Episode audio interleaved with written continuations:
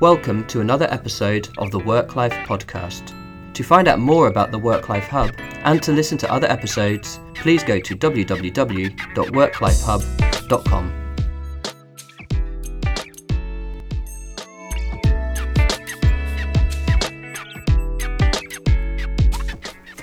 Welcome to another episode of the Work Life Hub podcast. I am your host, Agnes Uheretsky. If this is the first time that you are tuning in, let me just say a few words about this podcast. We speak to authors, researchers, business thought leaders for them to share their knowledge and insight on work life balance, leadership, culture change, and organizational development. In our work at the Work Life Hub, we help companies reform their workplace to create a culture that embraces diversity and work life balance. We are passionate about building vibrant and engaging workplaces that are great for employees and customers. If you would like to get in touch with us, you can do this via Twitter at Work Life Hub, on our LinkedIn page, or on our website. We're always happy to hear how you like the podcast or any other ideas that you would like to share with us. And now, on with the show. Welcome to the listeners of the Work Life Podcast. This is your host, Agnes. And today I have the great privilege of being joined by Dr. Isaac Getz.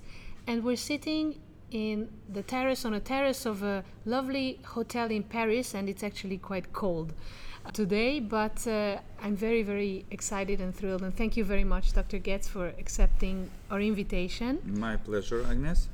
Um, Dr. Getz is um, a leadership and innovation professor at the ESCP Europe Business School.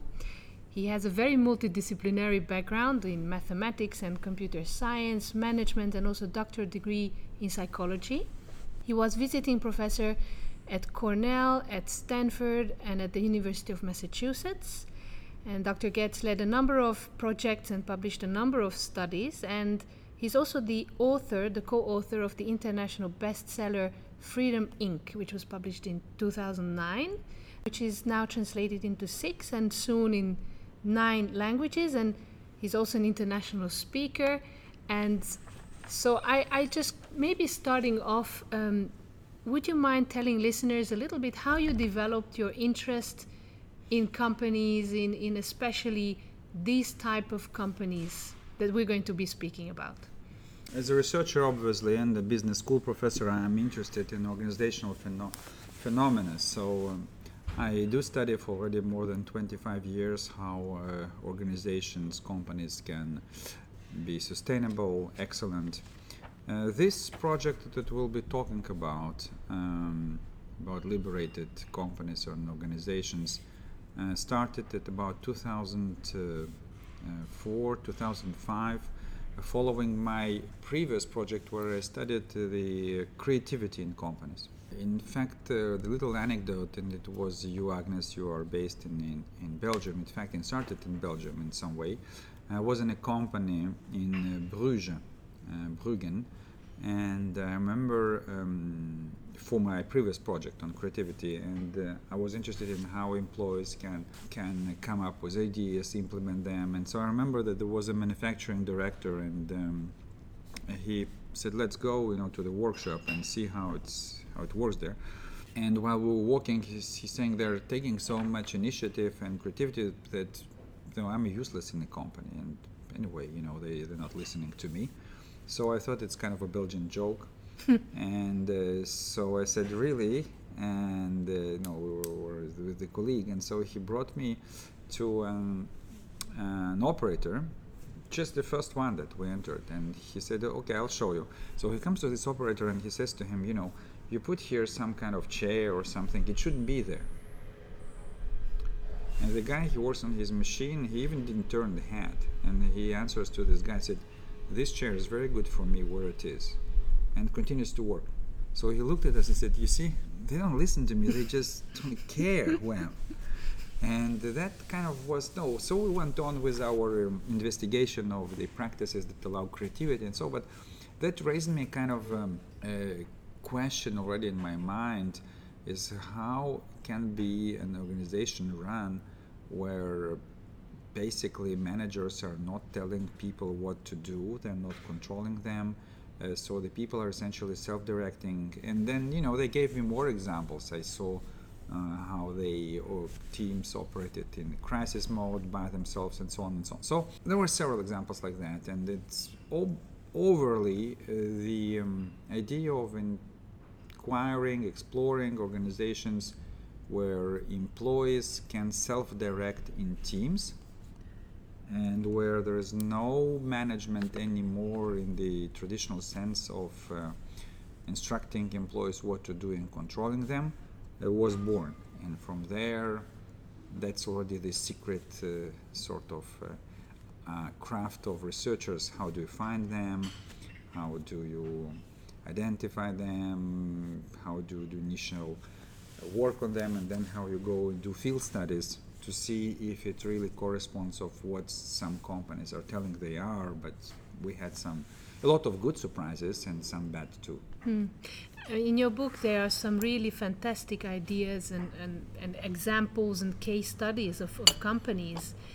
And it always starts or for me what comes really across is this enlightened leader and we have mm-hmm. discussed before mm-hmm. about mm-hmm. servant leadership. So, would you say that this is a commonality that it because your examples come from all kinds of sectors so that right. it really depends on the individual who has this drive to mm-hmm. make a fantastic workplace and productive workplace for his people yeah in fact it wasn't uh, the beginning of the question um, uh, i would say rather naturally we as researchers went to look for what is called a model.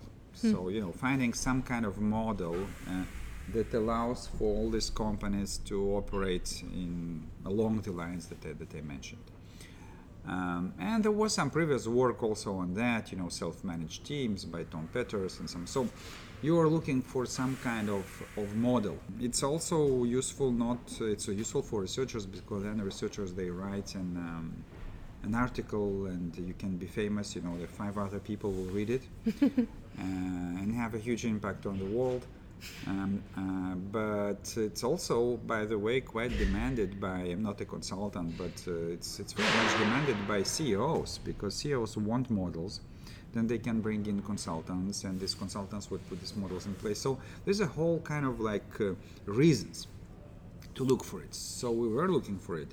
However, we couldn't find any because although all these companies appeared operating uh, um, in this self-directed way, um, we couldn't find any common features. No, of course there were many companies that didn't have time clocks, but there were some who had. There are many companies that didn't have reserved parking lots, but some did. For top executives, right? There were many executives that didn't have, and, and CEOs their own office, but some did. So there were a lot of these um, um, um, features that um, were kind of idiosyncratic, and so. Uh, what we started to look at at some point is not exactly what are the common points between all of them, but what are the common points in transforming a traditional organization into this type of organization. So from the, I would say, organizational research, it became a leadership research because once you're looking for a person who, once you're asking this question, and that's what we released very soon, uh, is that at the uh, onset of all of these transformations, there was one person whom we started to call a liberating leader, a man or a woman, and at some point they decided that they don't want to run the organization the old way. Yes, this is so fascinating. And uh, mm. now, just maybe a, bit of a detour. I have my selfish uh, personal interest in asking you the following mm-hmm. question because this is for me quite an interesting trend, and I'm always trying to find uh, what is driving it. Um, and I'm talking about the growing number of freelancers, the growing number of startups, mm. this perhaps more this quest for freedom and or liberty. Mm and you know at the same time as we have growing number of self-help books on how people can find their mm-hmm. own calling their own purpose there's also more and more who seem to put this into place i mean we spoke about czech republic just mm-hmm. before the mm-hmm. podcast mm-hmm. and And in 2013, 3,000 men asked for their self employed cards, Mm-hmm. but 10,000 women did because there seemed to be these constraints of this command control Right, uh, right. Mm. workplace without a lot of schedule autonomy. So, is this something that you would put in parallel? This that's kind of an awakening of. Look, Agnes, I, I uh, have, uh, as you saw in my book, both philosophical and historical perspective on things. So if you go back, probably uh, the first uh, uh, known, uh, at least in the Western world, description of the um, quest for liberation is was by Hebrews and Moses, right, who were slaves and then left it and tried to become free people, right? Alexander the Great is the other one, no? in your book? um, I don't know how much about Alexander the Great. It was a little bit dictatorial there and autocratic kind of dynasty with his father and himself. But um, they killed quite a lot of people around. But um, uh, then you can see even American movement of uh, out, uh, you know, the out of slavery. Uh, would inspire themselves from Hebrews, right? Ancient Hebrews, and they would set for this quest for liberty.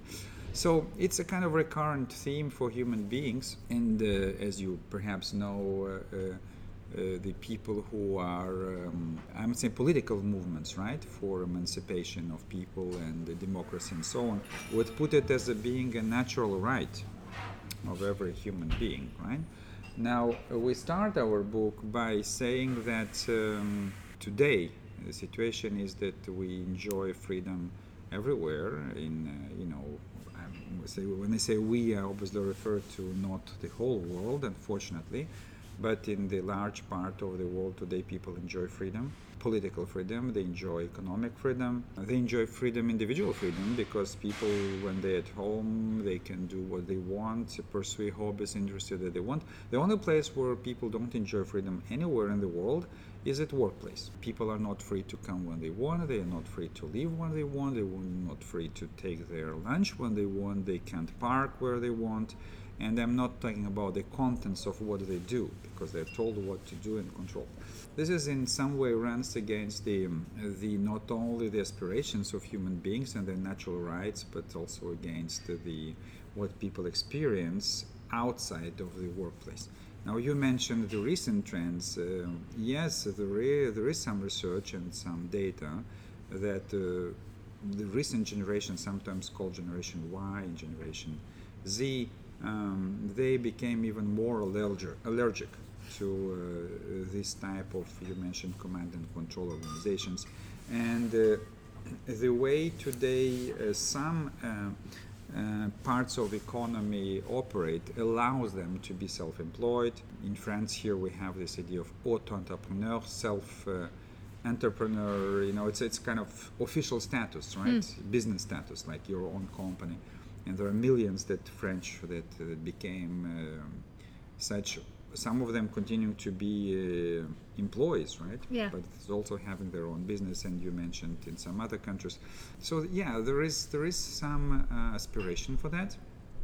The problem with it is that uh, people have to do it outside of traditional workplace, and our focus was not on uh, exploring uh, these outside solutions, kind of escape solutions Yes. or parallel Yeah, solutions absolutely. but how you can live fulfilled uh, entrepreneurial uh, creative uh, innovative work life within uh, organizations and that's what we were looking for and we found it and uh, we described it and probably you will ask this question later but today there's a whole movement of organizations large and small that are transforming themselves in this kind of form of uh, function Absolutely, and and that brings me really nicely to to my next next question. I there's one sentence that really struck me. I- It says um, from your book, disillusioned, disrespected workers are building parallel lives. Where they receive recognition, possibilities for self management, and their fundamental needs. And I think that's a little bit what we're also looking at at the Work Life Hub is, is, is how the work sphere of one's life and the life sphere of one's mm-hmm. life. Is are these parallel tracks and Right, right, there are right. overlaps and boundary management. But mm. coming to your the fundamental question, how can perhaps quite traditional companies make sure that employees receive these kind of fundamental mm. receive answers to their fundamental needs within the workplace. Okay, so I, I will maybe build up on what you mentioned. Uh, that's that's that's the magic of conversation, right? Yeah. But you mentioned this kind of parallel tracks, and sometimes traditional companies that do not transform themselves, they play with the concept of work-life balance. But again, that introduces immediately conceptually two tracks, right? Yeah. there's a work on the one hand, life on the other hand, and you in some way try to balance between the two. Perhaps a philosophical of one of the philosophical uh, premises of our work is that we have only one life.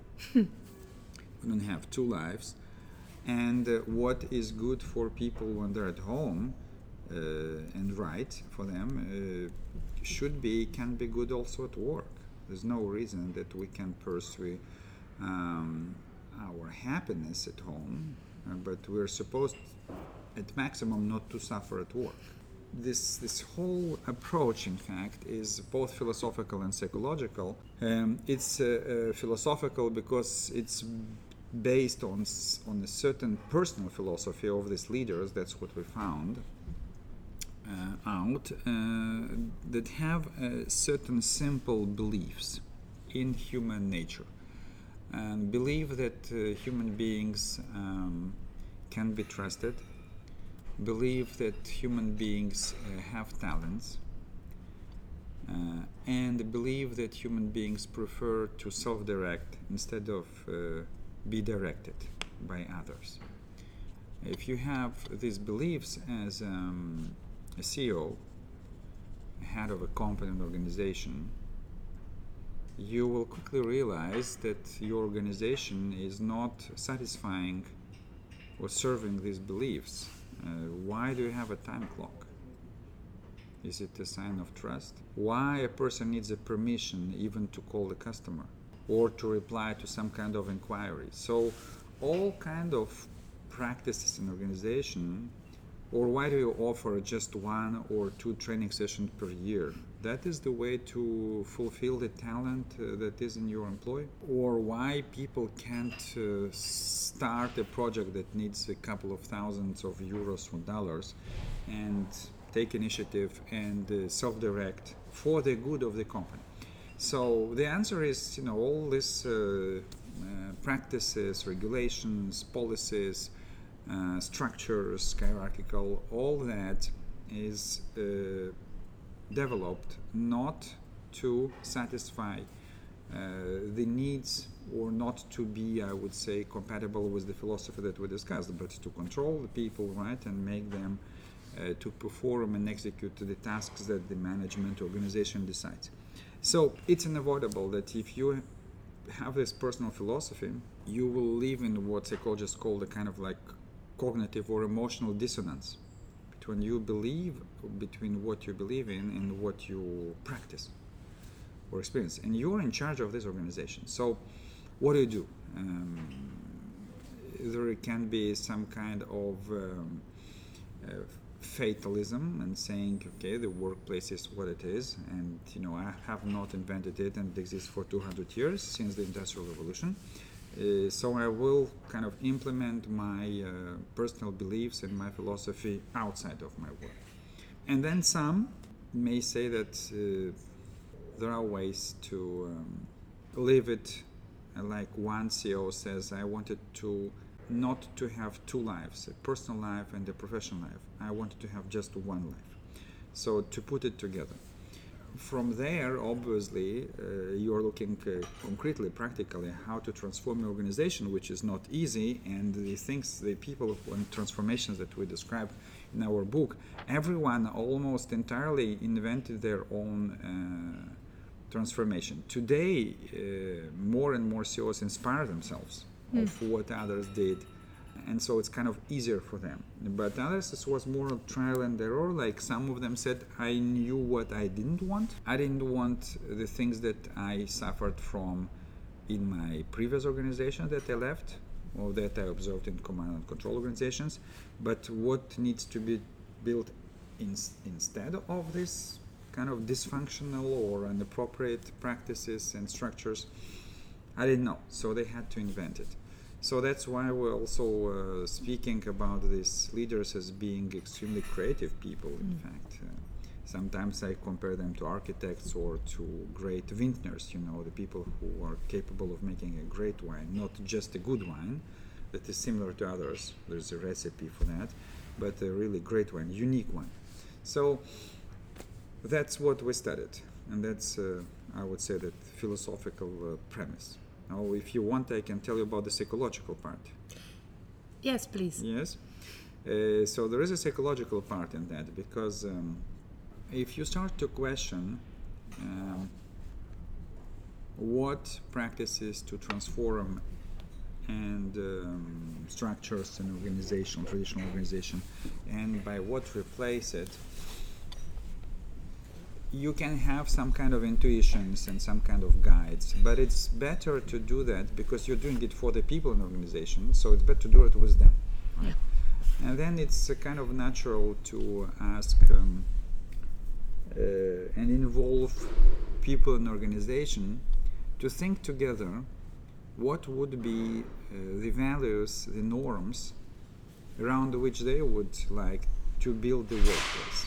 A little bit like a community, like a village, right? By the way, some companies call that like little villages, right? And, and so if you ask people, by the way, it's strange, and all over the world, no one will will say we want that management or company lies to us. They won't say that. They, they will say we want them to be transparent and tell us the truth, the data and information. People won't say that, that we want us to be surveyed and you know told what to do. They said we want trust, right? People will not say we want here all around privileges, and so they, they will say would rather like fairness, right? So it can have different words. That's why it's very interesting. Uh, depends on what country, what region, what uh, even uh, you know industry. You know, you compare people who work in, in mills, right? Uh, metallurgy with people who work in advertisement. It's not the same kind of like I would say culture and, and background. So they will ask for different things. But at any rate, all of these things will come to something that we called intrinsic equality which means basically people prefer don't ask necessarily to be treated better than others but they don't like to be treated as inferiors so they ask for trust they ask for respect consideration fairness all these kind of things then people if you discuss they will like would, would like to grow would like to learn would like to master to become better in what we're doing. So all that can be called as growth as a general term or realizing your potential Yeah. or realizing your, your talents. And then there is the last thing that is sometimes is called autonomy and self-direction. So that you know let us find what is the best thing to do for for the company. So once you put it in place and again it should be a good discussion between people and what will be these two three four sometimes called values sometimes called norms there are companies that say that they put one of them is being in good mood Yeah. there's a company that said saying hello in the morning Yeah. because it's a fundamental sign of respect for your colleague that you say him hello and don't treat him as a foreigner. So it can be little things or it can be more you know bigger things that you find in Declaration of Rights of United Nations, you know, like respect or consideration. Whatever it is, it doesn't matter. Uh, the next thing is very interesting that you can ask them people, okay, now look around you. What are the practices? What are the structures they don't correspond to these norms that you want to experience at work. And then some people say, why some, some in this company have the reserved parking uh, spaces or lots? And so they have to walk five meters and we have to walk 300 meters on the rain. Is it fair? Is it uh, respectful to, to us? And you say that we are the people who create economic value in the company. So let's discuss what we do with that. And some others people, why don't we have access to financial information? Or why don't we have information on the customer uh, and uh, their feedback and whatever while we are manufacturing the products or, or sending them to the customer? So there's a, maybe a lot of different practices that will be questioned. Obviously, if it's questioned by one person, it may be kind of like marginal thing. But there's a group of people who are questioning. Then it's their becomes their role to understand what kind of purpose this specific practice serve. Because if you have a time clock, it serves to record the hours right that people work and uh, it may be needed even for legal reasons in many countries right? And then it may be needed to pay extra hours if people work. By what do you, do you do you propose then replace it so the purpose is fulfilled and but you don't feel it as being something that is mis- that mistrusts you? And so people will come with for example self-declaration see at the end of the day or the week i'll put down the hours that they worked uh, and it works i mean this is legal that's that's how it works and um, this psychological that's why i'm finishing with the psychological thing is it's interesting that everyone knows about Maslow. Many people know about Maslow hierarchy of needs, which is uh, which was uh, conceived in um, 1943, and it's a theory. It's a very powerful theory, but it was not really empirically uh, proven. And we, um, mm, in our book, um, relied on the much more recent work as a psychologist, right? I, I knew about that work uh, a long time ago by uh, researchers Deci and Ryan uh, in the University of Rochester. More recently, uh, there's, there's, a bestseller by Daniel Pink who kind of popularizes uh, this theory, uh, which is a theory on, on the factors of intrinsic motivation, or they call it self determination theory. And so, what are the needs of human beings that you have to satisfy? It's a bit like Maslow, right? uh, so that you don't need to motivate people, but people are intrinsically or self-motivated. And so, in fact, there are the three needs, and they correspond to what we discussed, right? It's the way people are related to, are trusted, respected, and so on. Uh, the the thing of growth, uh, they call it mastery, and um, and then the the self direction or autonomy, right? So those are fundamental, and the power of, of Deci and Ryan's psychological work is that they tested it in dozens and dozens of countries all over the world, and they found that this is universal needs. The way you satisfy them, of course, will be very, very different, right? So the autonomy, for example, rhymes for Americans with individual autonomy. And uh, for, uh, for example, Eastern Asian countries, it will be more group autonomy they don't like to do things alone mm. because harmony is a very important value and so mm-hmm. to put yourself against somebody else but as a group uh, they w- they they want to enjoy autonomy mm. uh, and so the the way uh, it is again satisfied this need will be different and it's not only different from country to country but as i told it will be different from company to company and it will be even different from business unit to business unit in large organizations so that's the link to psychology. And I mean, there's just so much in there, and I have a, a million questions, mm-hmm. uh, obviously. But maybe just tackling a little bit this the, the, the leadership bottleneck of, of mm-hmm. this and and there is now a lot of literature even coming out from the mm-hmm. OECD mm-hmm. you know what can hamper maybe growth and that's leadership skills gaps mm-hmm. mm-hmm you, write in the book that you know future leaders or leaders in trained in, in, in, business schools but also what we inherited as kind of the image of, of leadership it's about authority and coming with the solutions and that's mm-hmm. what's expected of us and and mm-hmm. and you give fantastic examples in your book when some high a senior level uh, executive was recruited into such an organization and then he didn't have a, a, team. He didn't have anybody to manage, and right, then they would come. In, in, uh, Gore. In Gore. Yes, in Gore. Yeah. I, I love this example, but th- this whole idea of, of servant leadership, of becoming the enabler of mm-hmm. this environment where people mm-hmm. can, and that takes a lot of courage. No, it takes a lot of self. It, humility mm-hmm. or, or patience or a lot of those skills that we don't necessarily associate with leadership skills Yes, and th- there's one, in fact, it's very early when I started to give conferences on this topic. I remember I talked to the kind of executive audience, and there was a question after that in the audience that, in fact, yeah, you need a, what is this? And the first act of courage that the CEO has to uh, uh, to make in order to uh, liberate his organization.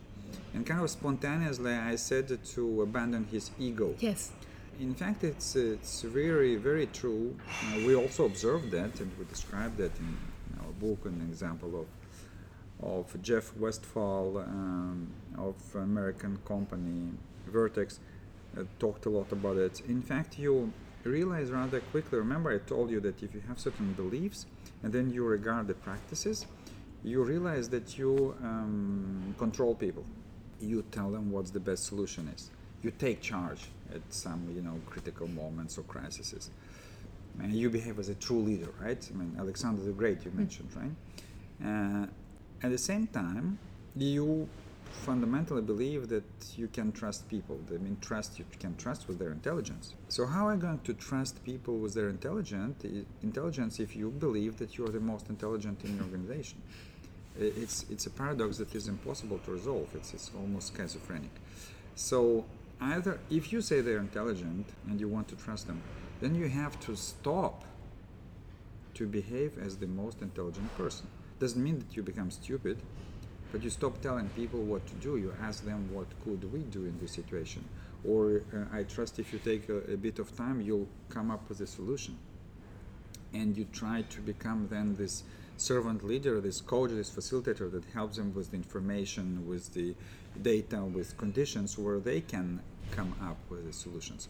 So yes, this it requires. It's not something innate it's obviously something that some people have through their education, and we encountered certain leaders for whom it was natural. Hmm. And so they didn't have to do any special work uh, uh, with themselves. You mentioned self development, but others did. And so when they realized that they are the biggest enemies of the transformation that they want to realize, they, they said, I have to start to changing myself. And so many worked with, with uh, executive coaches on their ego issues, control issues. Um, some even worked with psychoanalysts because sometimes it's a very, very deep, deep rooted. Uh, yeah, yeah, yeah. Uh, uh, so it's true, but unless uh, this is what's kind of we call it um, the hidden, the silent part of the liberation that no one sees. But if a leader doesn't uh, develop certain behaviors um, and doesn't demonstrate them uh, daily, uh, the people, you know, there are people are like kids. You know, they see when uh, there is something that is not true. Uh, and so uh, they will see that it's there's a talk on the one hand, but on the other hand, the the boss always thinks he's the smartest. So, Absolutely. So it, you it, it takes time, but walk, walk, but it's yeah. it's I wouldn't say it's some some believe that it's almost an impossible task. It's not true from the experience, and if you discuss with executive coaches, it's not a question of years. It's a question of months, mm-hmm. and you can start. Uh, sort of like one CEO said, the most difficult part for me was self censorship. Is that I would pass by and usually I would jump in and say, you know, guys, what are you doing here? You know, we have to stop that. And you have to bite your tongue and, you know, and that's okay, that's that's interesting what's going on here. So can you explain me how do you work here? You know, and, uh, but not saying what to do, basically.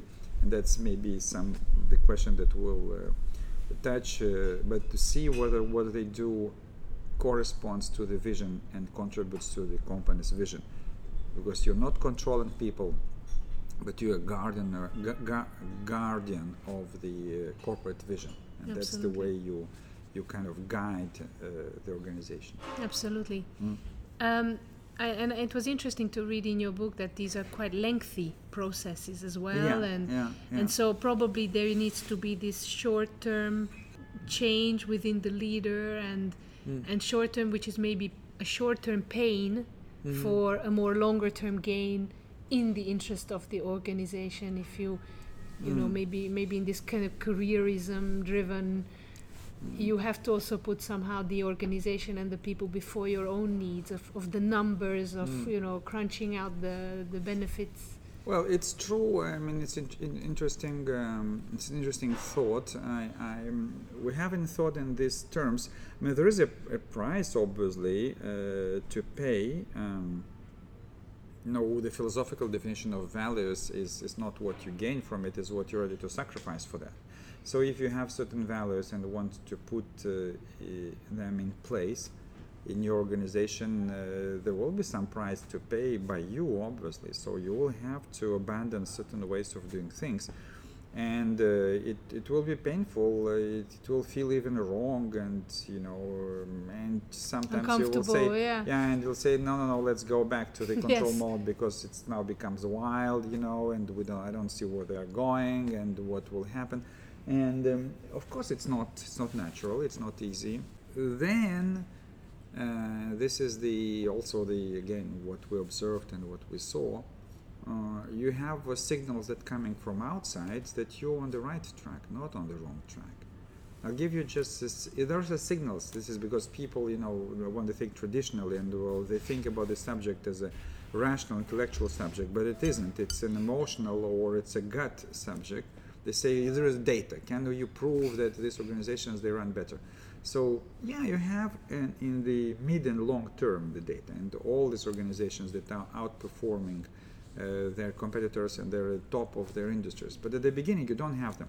But you have something else uh, that I've again heard from the people.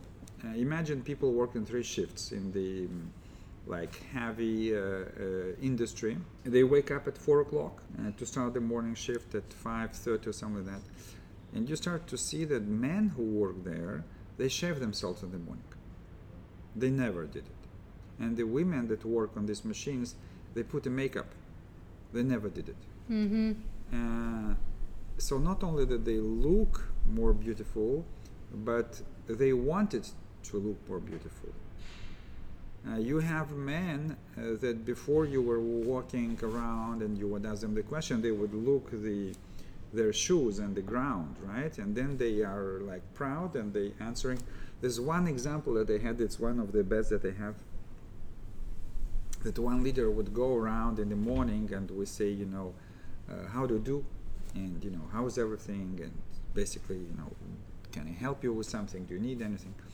And so then people would reply in you know this or that way. And one day there was one guy looked at him and said, "And you?" And he said, and he called him by first name, and that's that's in France, right? So it's not not United States where everyone Yeah, is Mike and yeah, Pete yeah. and and Dave, and said, and, and, and you, Philippe, how do you do? Wow.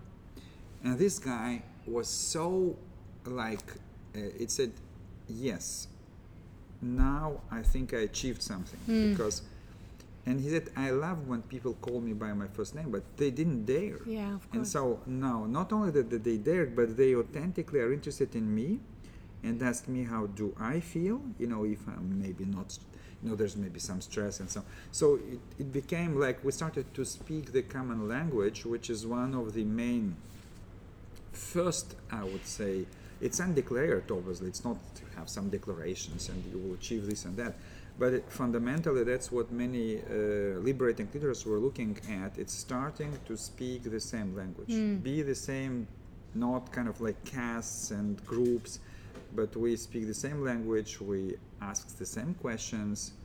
Uh, we, like in Harley Davidson, the why we're here is the same question that everyone asks in the morning why we're here what we're doing together? What kind of vision destination want to reach? And the next question is how i at my area of responsibility can contribute to reach that destination. Mm. This is the common language. Everyone now can talk to everyone around these two topics. Mm. And not that some people think about strategy and the other guy what button to push?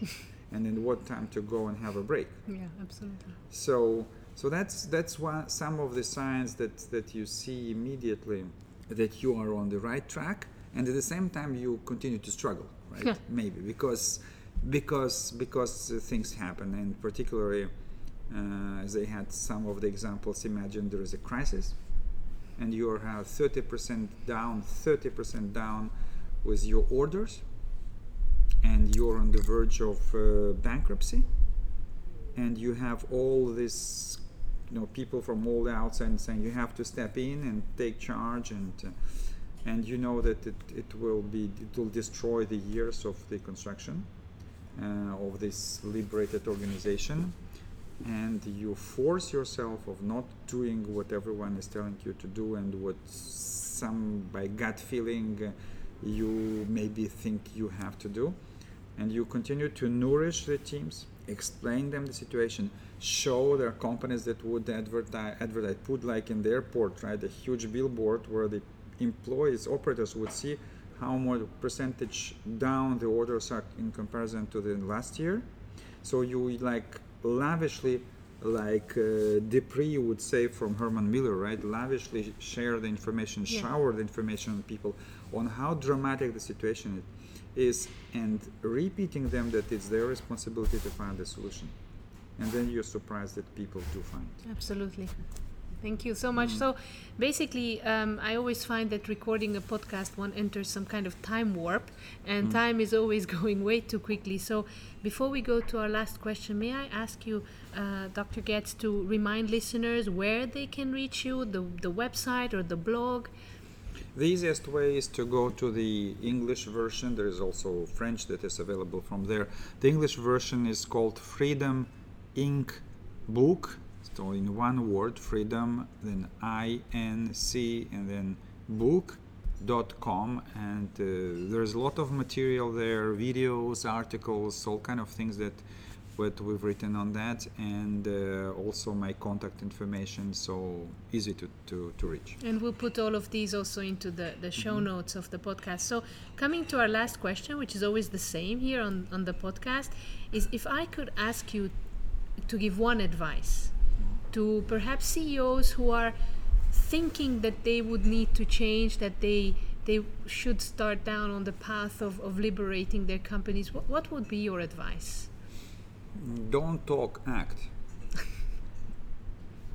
In fact uh, we saw that uh, and there were some i would say because it's it's not always uh, uh, beautiful uh, road and everything works as you want it and there people do mistakes.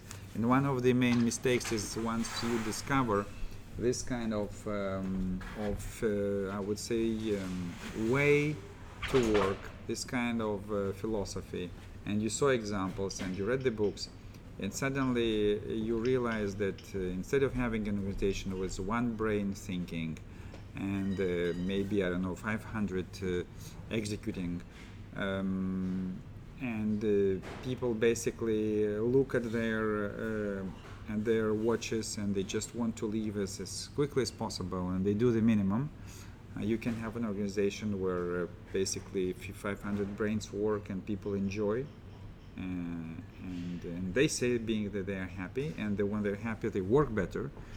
Um, when you realize that you have a kind of uh, need to go and announce it to everyone. Yeah, like the, the world savior arrived yeah, the savior Yeah. you want to climb on the podium and and, and, and tell all that so don't do that Yeah. that's my advice don't do that because uh, you will create a lot of expectation and you won't be able to satisfy this expectation the day after and the day after because it takes time to change Yeah. organization So the cafe around us has come to life, and I think this signals to us to to Yeah. come to a close. a But lot, a lot of managers as Yes, there's one person working and three managers observing but it's typical well, thank you so much. I really, really enjoyed, and I'm sure that our listeners are taking away extremely lot of knowledge from this. So thank you for sharing it so generously. I really appreciated it. thank you agnes thanks a lot